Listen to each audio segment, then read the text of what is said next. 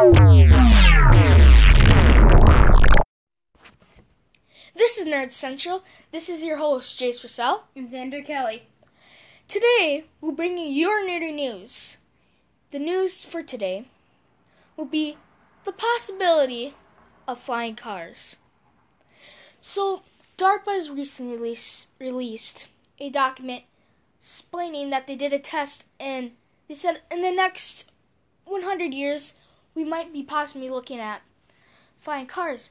But that all goes down to the physics. Now, the possibility of flying cars is increasingly well, but also gets great worries in the car company. The car companies, or should I say? It gives a grave concern that they're going to take over com- other car companies like Ford.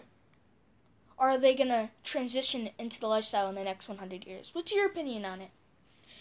Well, um, one of my worries about like hovering cars, you know, like they're hovering over the streets and things. Like one of the main worries what that I would have about having a hover car is the fact of the possibility of it malfunctioning. Cause you know, like how it like would have like like like jets or whatever underneath it to have it hover above the ground or something. Honestly, the there is a possibility that it could malfunction while you're riding it. Yeah, I agree with that because I can agree with that. It was about mine functioning, but that's why we have trial and error where we are trying Yeah. to create different processes to possibly make it the best we can. And nothing's gonna be perfect in our world. Imagine the imagine the first plane that um the Wright brothers flew didn't perfectly work. It only flew a mile. Yeah, I know. So we can go through trial and error until we can make the product reproducible and workable to our everyday life. But now there's a grave threat of car companies, and now I can see this.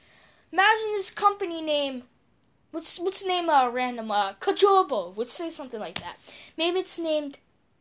Maybe it's named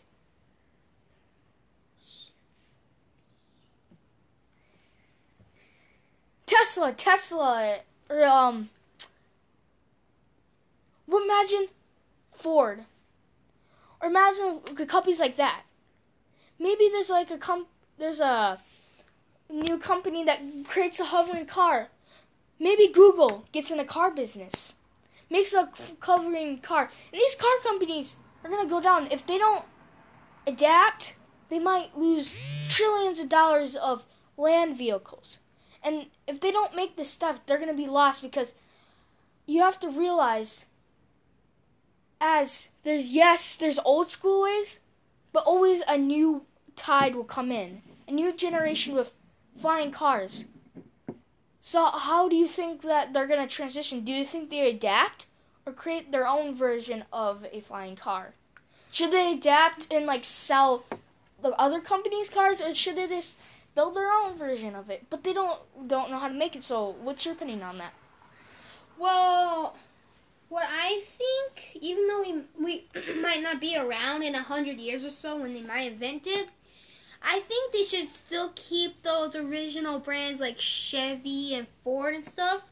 Cause you might, you never know. Other people, some people might might not want hovering cars. They might just want normal cars that have the wheels and just drive. Some people don't want ones that hover above the ground.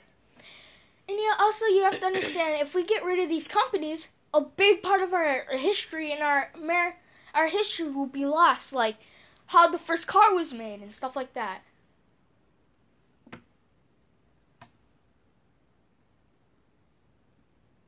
So, yes, I believe that we will have trouble remaining that history, but also I find really fascinating thing is that most of our history in the last 130 years, 150 years, road bound cars, just land vehicles. So if we get rid of them, we lose a big part of our history. Do you agree with that? Yeah, I do. And thank you for this um thank you for exploring this video for with us or this podcast. And come back next Saturday for the weekly news. Bye nerd lovers. See ya.